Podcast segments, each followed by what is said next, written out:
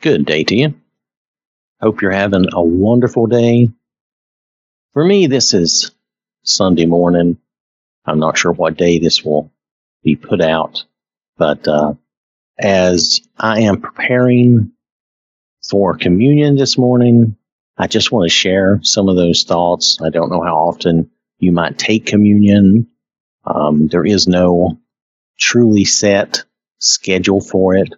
It's kind of tied to the yearly Passover for Jesus, but on the other hand, we do communion weekly, some do monthly, some do yearly.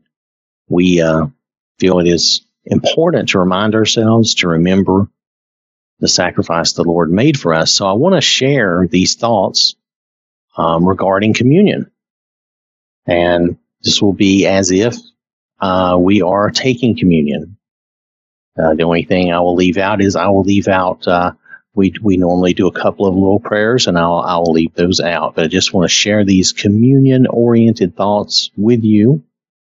Hopefully, this will help just to remember the Lord's sacrifice and to remember what He has done for us. So scars tell a story. Sometimes the story is hard to hear. If we look at Isaiah chapter 53, verses 3 through 6. This is speaking of the Lord. He is despised and rejected by men, a man of sorrows and acquainted with grief. And we hid, as it were, our faces from him. He was despised, and we did not esteem him. Surely he has borne our griefs and carried our sorrows. Yet we esteemed him stricken, smitten by God, and afflicted. But he was wounded for our transgressions. He was bruised for our iniquities.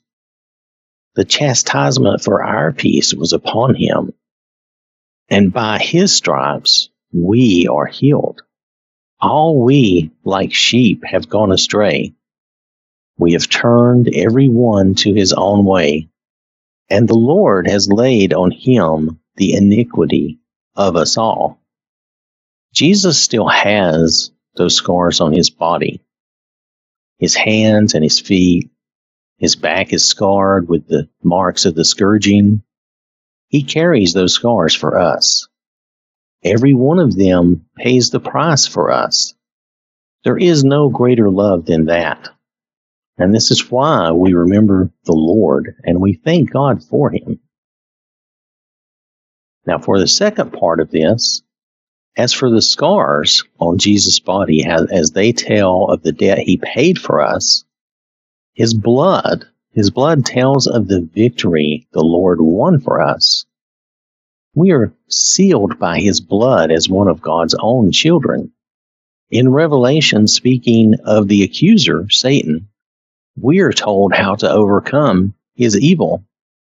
Revelation chapter 12, verse 11 and they overcame him by the blood of the Lamb and by the word of their testimony, and they did not love their lives to the death. Our hope is in the living Lord Jesus who was raised again. Our victory in this life and the next comes from the blood of Jesus. His blood washes us clean and allows us to pass through the judgment as a forgiven child of God because he took our place and he paid our price. At that point, we would give thanks for the fruit of the vine as well. But these are just some thoughts I had for communion. I thought I would share that, and I was hoping that would be helpful to you in some way, even if it just helps you to remember the sacrifice that the Lord has made and the purpose of it all. That He has bought and paid our way into heaven through the judgment so that we can be saved eternally, not just here in this life, but eternally and be with the Lord in heaven, what we think of as the, the future after this life has passed away. So I want to thank you for listening. Hope you have a wonderful day. May God bless you and keep you safe. And remember, God loves you.